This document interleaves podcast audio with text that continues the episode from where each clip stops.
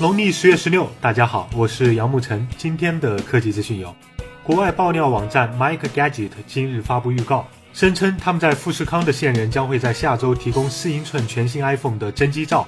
消息称，该机将于明年二月发布，售价三千五左右。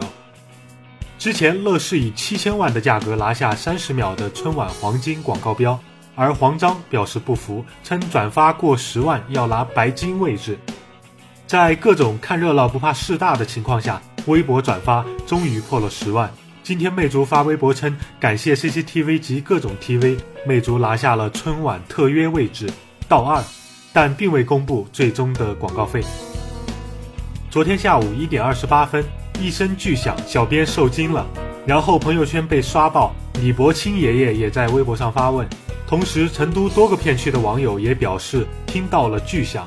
昨晚成飞公司表示是自家的歼二零发出的音爆，爆一爆那个。彭博社报道称，LG 显示器公司将投资超过十万亿韩元建设新的显示器工厂，将于二零一八年投产。